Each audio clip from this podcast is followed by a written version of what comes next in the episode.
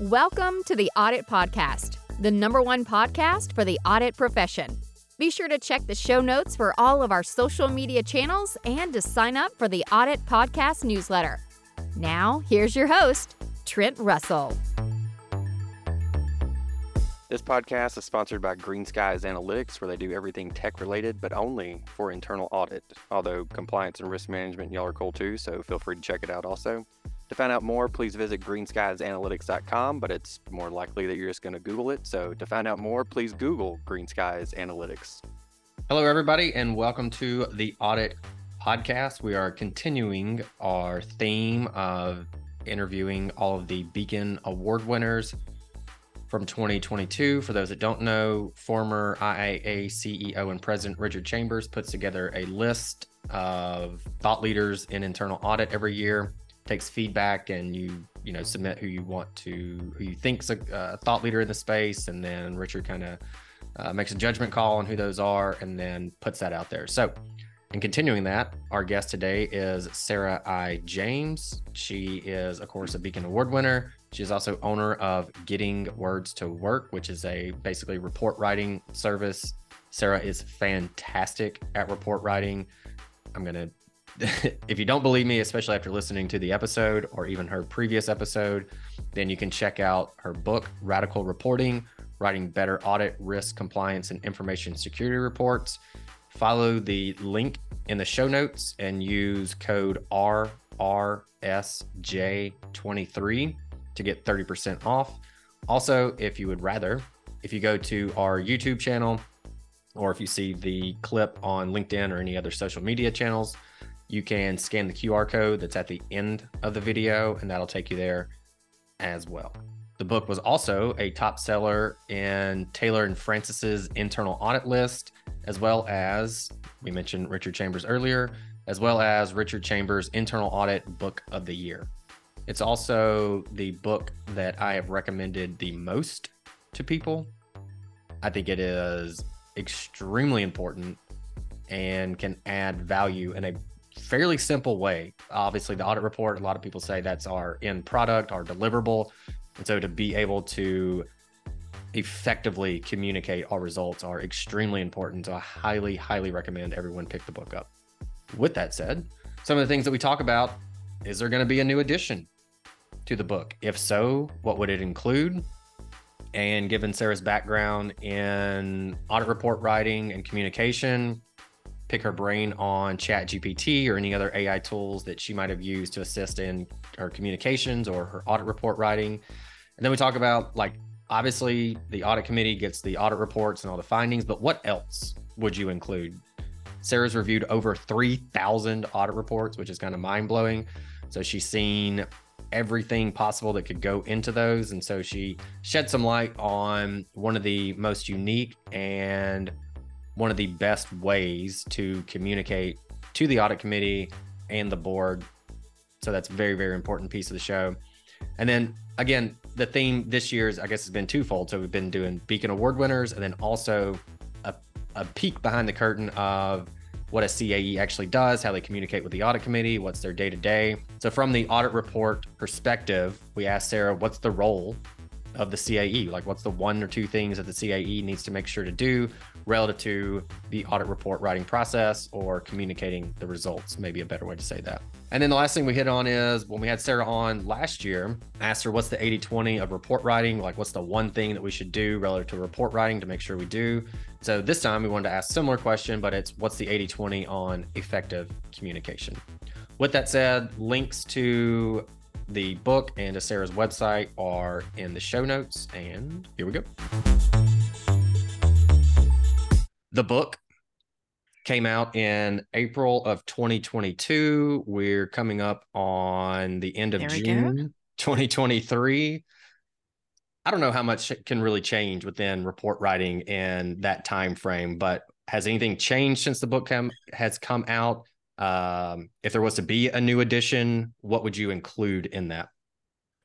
Trent, great questions as always, and perfect timing because I can announce that there will be a second edition Hey, coming out. Yeah, um, planned for quarter two of next year, so two years after the first edition, because things have indeed changed. So, as we know, the International Professional Practices Framework is moving to global internal audit standards, and the proposed revised standards are out for comment right now, and there's been a lot of discussion about it about them. And um, obviously, I want the book to be up to date and to reflect the most, you know, up to date and relevant guidance from the Institute in particular about communicating results. And from what I've seen, there's some really good stuff in the proposed revised standards. They've kept what I really liked in the existing ones um, the emphasis on clear, concise, accurate, and all of those good things when we communicate results. One thing I think they're doing that's really good as well is reinforcing the fact that you don't even need a report. You just need to communicate the results effectively. That could be a report, could be video, it could be a meeting, it could be an email. You know, whichever medium works for you, and more importantly, your audience and your organization, you go with that. So I think that's a crucial principle of sound communication skills. And uh, I'm really glad to see that in there. And this might be a, a, a pretty good segue. So I know Rob Barry, friend of the show, been on a couple times, uh, also a Beacon Award winner, which is why we had him on for the second time. And he is experimenting with, and he's, he's done this on his Friday Fraudsters uh, LinkedIn live um, show with using AI to create an, an AI version of himself that then reads the audit report or communicates rather the findings. And so it's not even him. He Yeah. like types it up and then he sends it to a program and the program goes, "Yep, that's Rob. I know Rob. This is Rob's face. This is how Rob moves." And now it's going to be a recording basically of Rob doing that. So with that said, have you experimented with any chat GPT or other AI tools to Not yet. with your like communication or report writing or, or what do you think the impact might be? I, I haven't done it yet. Um, I've sort of watched in glee and amazement and curiosity and some skepticism sometimes as other people do it. So I'm seeing how other people are experimenting with it, but I will be experimenting with it a little bit myself. Uh, you know, once we get a bit further down the track and it's a bit more refined, because, you know, just as you have to develop a really sound testing program based on the, you know, the risks and controls in a particular area any sort of AI is only going to be as good as you know the parameters you set for it and the quality of the questions you're asking. From what I've seen so far, I've seen some really well written um, report findings. Where I see there being a gap, and I'm not sure where this is coming from, I'm not sure if it's the technology or if it's the humans not providing the necessary data to the technology. Um, I'm seeing a gap as is often the case, even with humans, in um, root cause analysis. Mhm. And if you don't have sound root cause analysis, you're missing the opportunity to pull together common causes and common themes, which then um, really find their place in the executive summary. So, you know, the building blocks of a report, those findings, I'm seeing some very good stuff coming out of AI. So, Speaking of root cause analysis, because I know you've uh, reviewed what, if I said thousands of audit reports, that would be yeah, late, latest count, it's over 3,000 reports I've read. so pretty decent sample size. Yeah. Um, and and in those, if there was a top two, maybe three, maybe even one common root cause for any given, we'll just say control failure, what is it? Okay, um, the most common root cause that they actually put in the reports Hmm. is unclear roles and responsibilities. Okay. And I think it's up there with maybe systems. Got it. So Systems like inadequate, processes. inadequate or unreliable. Well, actually, they're usually thinking of of they're they're blaming the machines. Oh, okay. you know, where they have, you know, systems that are supposed to speak to each other, but nobody's actually looked at how to do that. It's the classic thing of, you know, tech is the problem and tech is the savior, and yet the humans don't want Yeah. to take responsibility Yeah. for it. Um, the unspoken root cause of a lot of things, though, is culture. And I know a lot of people say culture is not a root cause. I can see how it's circular, Mm-hmm. but ultimately, I think if you, as I call it, you peel the onion of root cause analysis far enough, you know, people start crying. Um, and even with tech stuff, I say it's culture because if you say, no, the real problem here is we've got this business critical system that hasn't been properly maintained. Um, my question is, well, who's not maintaining it? And is it clear who's supposed to maintain it? Oh, no, that's unclear roles and responsibilities. Sure. Well, that's governance. Yeah. So who's responsible for that? Um, but if you're telling me that you've been telling management for years that you need funding to either improve or replace this system that is business critical, and if you're convinced that you've been articulating the risks correctly, then what you're telling me is you've got senior managers, senior decision makers who either don't understand risk, no Mhm. matter how many times you discuss it with them, or they understand and they don't care. Right. And if those people are at the top of an organization, that goes to risk culture. Yeah. Excellent. I'm glad you hit on the unspoken part because that was going to be my follow up question. So, job well done on effectively communicating and following up on what that was because I was definitely going to ask, well, what is not going in the audit report that is the root cause? So, perfect. Um, and we're talking about communicating these results.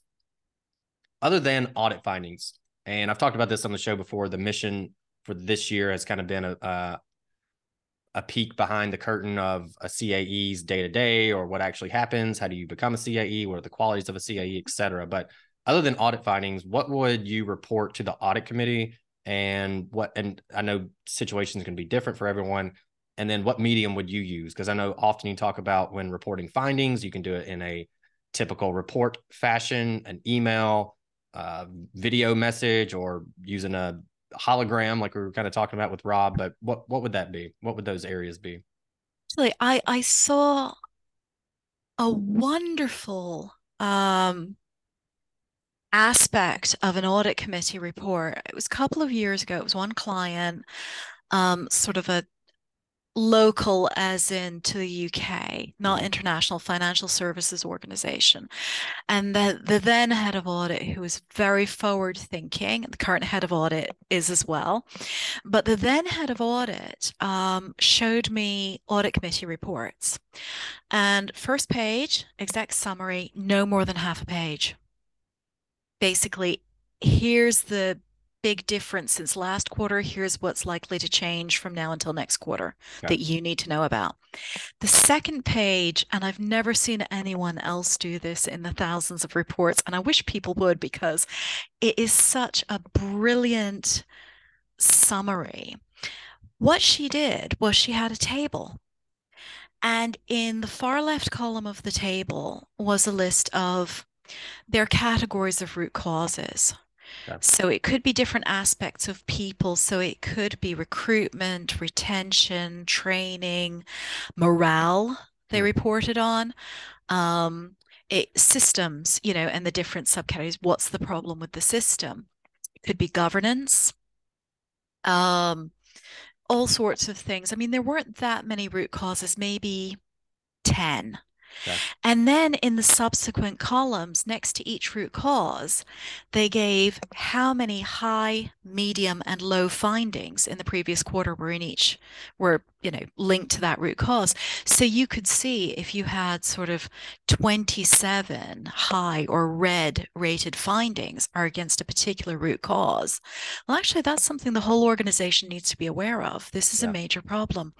And, you know, there were color and text, but they'd really thought it out well. It was very accessible so that people, you know, would easily be able to to view it, even if they had, um, you know, neurological or uh, visual conditions. At least the table wasn't making things worse. Yeah. you know, so they thought about that, and it was just a one pager of, yeah, okay, you want to know about the findings, but we're telling you which findings are telling us where the fires are. Yeah, yeah, yeah. I like that a lot. Um, It was but really good. You know, it's just one page that told us so much. And I, I just wish everyone would adopt that. hopefully the folks that are listening will adopt that. Then I've seen something similar. Oh, good. Um, and so it was root cause on that left left hand column, like you said. But then they they kind of mapped it to the given audit during that quarter. Okay. So they had like their common root causes, and then they would map it. And so you could see, if nothing else, you could see um, like you would have to do the count yourself, but you could kind of see the trend of this is the this root cause has the highest count across all the other root causes, basically. So it kind of hits similarly. Yeah. Uh, I'm probably going to go back to them when I talk to them next week and go, "Hey, how about this brilliant idea? What if we did it like this?" so I'm definitely going to. but but I like that other idea because that's a really good way of saying, well, you know, if this root cause was predominantly present in these, you know, audit engagements, it's a good way of seeing is there a pattern of it's in a particular division Yeah. or a particular entity or you know is it with particular processes you know what's the problem there Yeah. so these- i mean that's another way of slicing and dicing the info in a really useful way Yeah, these are it's a global organization, operations all over the place. Everyone kind of does their own thing in each area. And so they do look at a lot of by process. So it is helpful to look at it and go, uh, we'll just say AP because it's so common. This is the root cause across AP in these five areas, uh, for Yeah. example. And you go, okay, well, that's clearly an issue that we need to to fix specific to AP in that root cause. So maybe we'll just uh, maybe we'll tweak it a little bit then with the guidance from Sara I. James. Well, continuing along with the CAE role, what is and I know it's different if you are if you have five people in your organization uh, or in your audit department, the CAE is probably a little more hands-on and doing some actual execution. Uh, controls testing, et cetera, as opposed to we have a thousand people and they're probably not going to be in the details as much. So different spectrums here, but what's the role of a CAE in the audit reporting process? yeah i think it's it's simple but it's not easy Hmm. Um, and i think the most important thing is on the one hand set a high standard and say look we want every draft if we are going down the report route we want it to be our best effort um, and as relevant and concise and tidy as possible. Um, setting a high standard, though, doesn't mean everyone has to copy my style Yeah. because a lot of CAs think it's that. It's absolutely not that. It's the total opposite. I think set a high standard also means remind people of the importance of plain language and accessibility. So I alluded earlier to, you know, do you have tables that people can read? Or, you know, are you just using color coding and forgetting that some people are colorblind, in which Right. case, you know, the traffic lights aren't going to help them very much. Yeah. Um, and I think really for CAs, once they've done that, they've said, you know, high standard, principles based, remember plain language, accessibility, just step back and look at the big picture. Because where I have seen CAEs who are reviewing reports, they get bogged down in fixing typos and they miss the fact that everyone on the team has overlooked a system that's not picking up OFAC violations. Uh-huh. And you have to say, guys, um, yeah, it's great to fix the typos, although actually, you know, the writer should be responsible for that. Don't you have higher level things to be focusing on? Yeah. Where would you you, know, put the strategic side of things, really. That's it, and I I think that kind of alludes to my next question. Where would you put the the idea, or the mindset of the CAE putting themselves in the shoes or looking at the perspective of the person or persons, stakeholders, we can say, that are going to read the audit report and go, let me look at it from their perspective and almost write it to hit from their perspective. Does that make sense? Yeah, it does. And it's something I do on my training where I say, you know, think about everyone who reads your reports and they immediately think the most senior person in the area I'm auditing and I need to get it past my line manager. Yeah. That's all they care about. And then when you start saying, well, actually, let's look within your organization, you know, you could have group HR and group technology, or heaven forfend, group legal looking at your reports if things go badly wrong. Um, externally, you'll have third party suppliers. I mean, I'm a trainer, I see the reports. You've got your regulators, your external auditors, you've got law enforcement, you've got courts. Um, if you're public sector, you publish the reports. in many jurisdictions. So anyone in the public can read them. Um, and one of my favorite websites is the GAO, the Government Accountability Office website. I love their recommendations database. Um, and there's actually a list of restricted reports on there as well. Um, so, yeah, I think everyone, though, not just the CAE, but everyone needs to be thinking of what are other people's assumptions and priorities and objectives when they read the report. You know, people either need to do something or think differently about something when they read something. Yeah. That's the only two reasons they're reading it. And are you writing it in a way that the widest relevant audience, both internally and externally, needs to read it only once and they know exactly what's going on? And auditors forget that I think even within audit functions, people don't always think of risk the same way. You know how can you expect somebody outside the function or outside the organization to see it the same way? Right. so yeah i think the CAE needs to model that and say we're here to provide assurance to the organization and that means you know keeping a lot of different perspectives in mind not in order to i'm going to be very blunt here to pander to them or to tell people what they want to hear but to think right how are we going to phrase it so they immediately know what's going on and they want to help fix it I know last time we talked, I'm a huge fan of 80 20 or what's mm. the one thing, what's the most important thing, because we can get so bogged down in the details if we just work on the one thing or that 20% that's driving everything else, that top 20%. I think it, it simplifies things for a lot of folks. It certainly does for me as uh maybe someone that's who's a little over analytical sometimes. So no such we... thing. no such thing, my friend. No. The, the, the last time we talked though, uh, we talked about the 80 20 of report writing. What's mm. the 80 20 on effective communication from your perspective?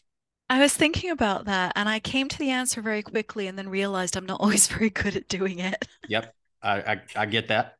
And it, it ties into what we were just saying. I think 80% needs to be thinking about the audience again not in a spirit of how can i make them feel happy and toss the rose petals at them and you know make them not object to anything but how can i give them something that is relevant to them in a way that they understand and that aligns with their priorities um, and then the 20% is me hmm. but um, I'm not very good at doing that sometimes, like many humans. You know, I'm, I'm very interested in what I'm interested in and what I want to say. the book, of course, is fantastic. And I know you've written, I know in prepping for this, I just went to your website and you have a link for publications. And I went, sweet, I'll just read this and I can come up with questions. So I know you've got a lot out there. How can we find you? How can we learn more about you? Where can we find the book? All that kind of good stuff. Uh, good stuff indeed. Thanks, Trent. Well, um, I am very happy to offer a QR code and a discount code to people who would like to buy the book, the first edition. Uh, you can get 30% off until the end of September if you go straight to the publisher's website. That's Routledge, Taylor and Francis, CRC Press. Um, and so my understanding is that Trent will be making the QR code and the discount code available.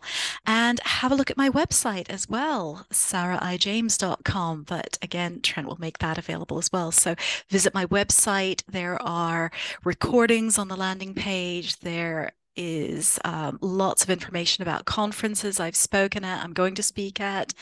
Um, there are loads of publications there, so have a look at some of the articles. And of course, get in touch with me either via LinkedIn or via the contact form on the website if you would like uh, to know any more or get in touch with me about training. Hey everyone, thank you very much for listening to this episode of the Audit Podcast. Whatever platform you're listening on right now, I'm sure there's a subscribe button somewhere, so please hit the subscribe button there. If you're listening through iTunes or Spotify, feel free to go give us that five star rating. It only took me about 16 seconds to give myself a five star review, and it really helps to get future guests to come on the show, so we'd really appreciate that. Lastly, be sure to check out the show notes and follow us on all our social media channels on Instagram, on LinkedIn, and on TikTok. Also, if interested, please sign up for our weekly newsletter from the Audit Podcast. Thank you all. Have a great one.